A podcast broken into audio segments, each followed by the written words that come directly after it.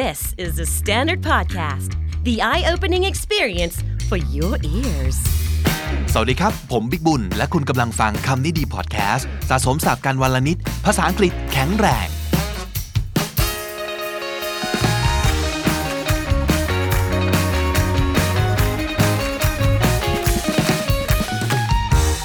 รื่องที่เราจะคุยกันในวันนี้เป็นเรื่องของการเรียนพิเศษนะครับ ประเด็นระดับชาติมากเลยนะเรื่องนี้ มีการถกกันเยอะมากเลยว่า เด็กไทยเรียนพิเศษกันมากเกินไปหรือเปล่าต่างๆ ซึ่งที่จริงก็ไม่ได้เฉพาะเด็กไทยเนาะต้องบอกว่าเด็กเอเชียจำนวนมากมากมากอย่างนี้เลยดีกว่านะฮะแต่ก็เอาละมันเป็นเรื่อง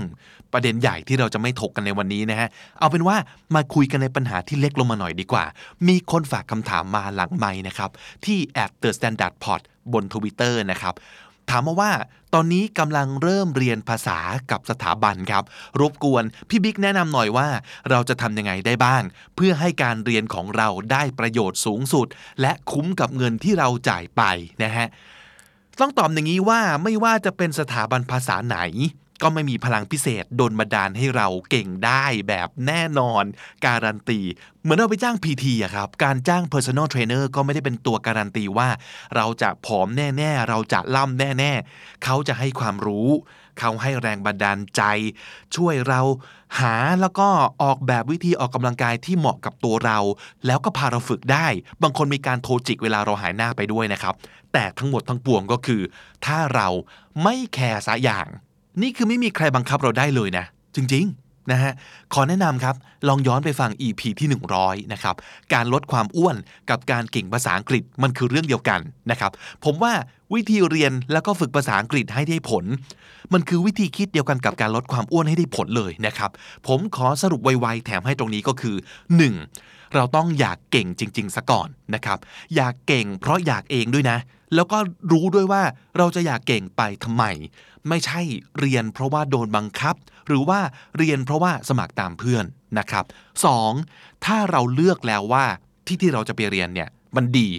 ก็ต้องเชื่อมั่นในตัวเขา เชื่อมั่นในโรงเรียนนี้ เชื่อมั่นในครูคนนี้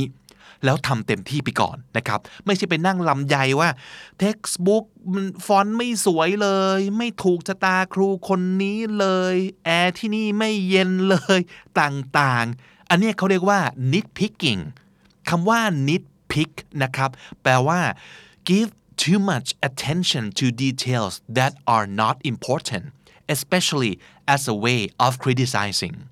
เนี่ยบอกเลยคืออีกหนึ่งนิยามของคำว่าลำใหญ่ในภาษาอังกฤษ ก็คือคำว่า nitpick n i t p i c k เป็น verb นะครับ แปลว่าจุกจิกโน่นนี่นั่นเยอะสิ่งต่างๆ หยิบเรื่องยุมหยิมขึ้นมางองแงวอแว อย่างนี้เรียกว่า nitpick นะครับ ผมแนะนำว่า ถ้าตัดสินใจและเสียตังค์ไปแล้วเนี่ยนะ เปิดใจครับ ต้องเปิดใจ แล้วพยายามเต็มที่ไปก่อน เพื่อดูว่ามัน work ไหม ถ้า work ก็จ่ายตังค์แล้วเรียนต่อ แต่ถ้าไม่ work เปลี่ยนครูครับ เปลี่ยนคลาสหรือเปลี่ยนสถาบันไปเลยก็ได้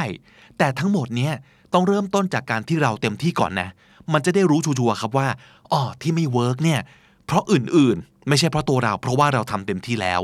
เพราะว่าหลายครั้งในชีวิตเราเนี่ยที่อะไรต่อมีอะไรรอบตัวเรามันไม่ work เนี่ยไม่ใช่เพราะสิ่งต่างๆ ไม่ work แต่เป็นเพราะตัวเรานี่เองแหละที่ไม่ work หรือเราไม่ให้โอกาสมันได้ work เลยแต่แรกนะครับ เพราะฉะนั้นการถามว่าเรียนพิเศษยังไงให้คุ้ม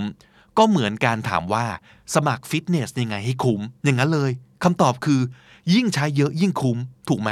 ไม่ใช่สมัครทิ้งไว้แล้วไปปีละสามหน แล้วก็มานั่งบ่นว่า ไม่คุ้มเลย เอา้า คนที่เขาไปเดือนละ 20 วันมันก็คุ้มไงนะฮะง่ายที่สุดและทำได้เลยทันทีคือ อย่าโดด อย่าโดดเรียน และให้ตั้งใจเรียนแบบตั้งใจโคตรโคตรโคตรโคตรโคตรอย่าลืมว่านี่เราเลือกเองนะ สิ่งนี้คือสิ่งที่เราไม่ต้องทำก็ได้ ถูกไหมครับ แต่ถ้าจะทำแล้วก็ต้องทำแบบจ่ายร้อยเรียนล้านน่ะต้องให้ได้อย่างนั้นนะครับ และสุดท้ายข้อ 3 เป็นอีกอย่างที่สำคัญมากๆเลยก็คือ เรียนแล้วก็ต้องเอามาใช้ด้วย ยังไงก็ต้องหาเรื่องใช้นะครับ ผมน่าจะพูดประโยคต่อไปนี้เป็นครั้งที่ 1,000 แล้วนะครับ อย่าเพิ่งเบื่อนะฮะภาษาเป็นเรื่องของทักษะ และทักษะทุกอย่างไม่ว่าอะไรก็ตาม ถ้าไม่ใช้ มันก็ขึ้นสนิมนะครับ แล้วใช้ยังไงได้บ้าง 1. เอามาทำข้อสอบ อันนี้ก็แง่ๆอยู่แล้วเนาะแต่มันก็อาจจะไม่พอนะครับ งั้นสองลองเอาไปดูหนัง เอาไปฟังเพลง เอาไปอ่านหนังสือต่างๆ ดูซิว่ามันรู้เรื่องขึ้นไหมนะครับ ส่วนเรื่องการพูดเนี่ยเข้าใจนะว่าบางทีคนไทยอย่างเราเนี่ยก็จะหาโอกาสใช้ภาษาอังกฤษได้ยากนะครับ แต่การเอาภาษาที่เรียนไปใช้ฟัง เอาไปใช้อ่าน ก็ถือว่าเป็นการเอาไปใช้นะ อย่าไปรังเกียจมันนะครับ อย่าไปคิดว่าไม่ได้พูดเลย อันนี้แปลว่าไม่ได้ใช้ไม่ใช่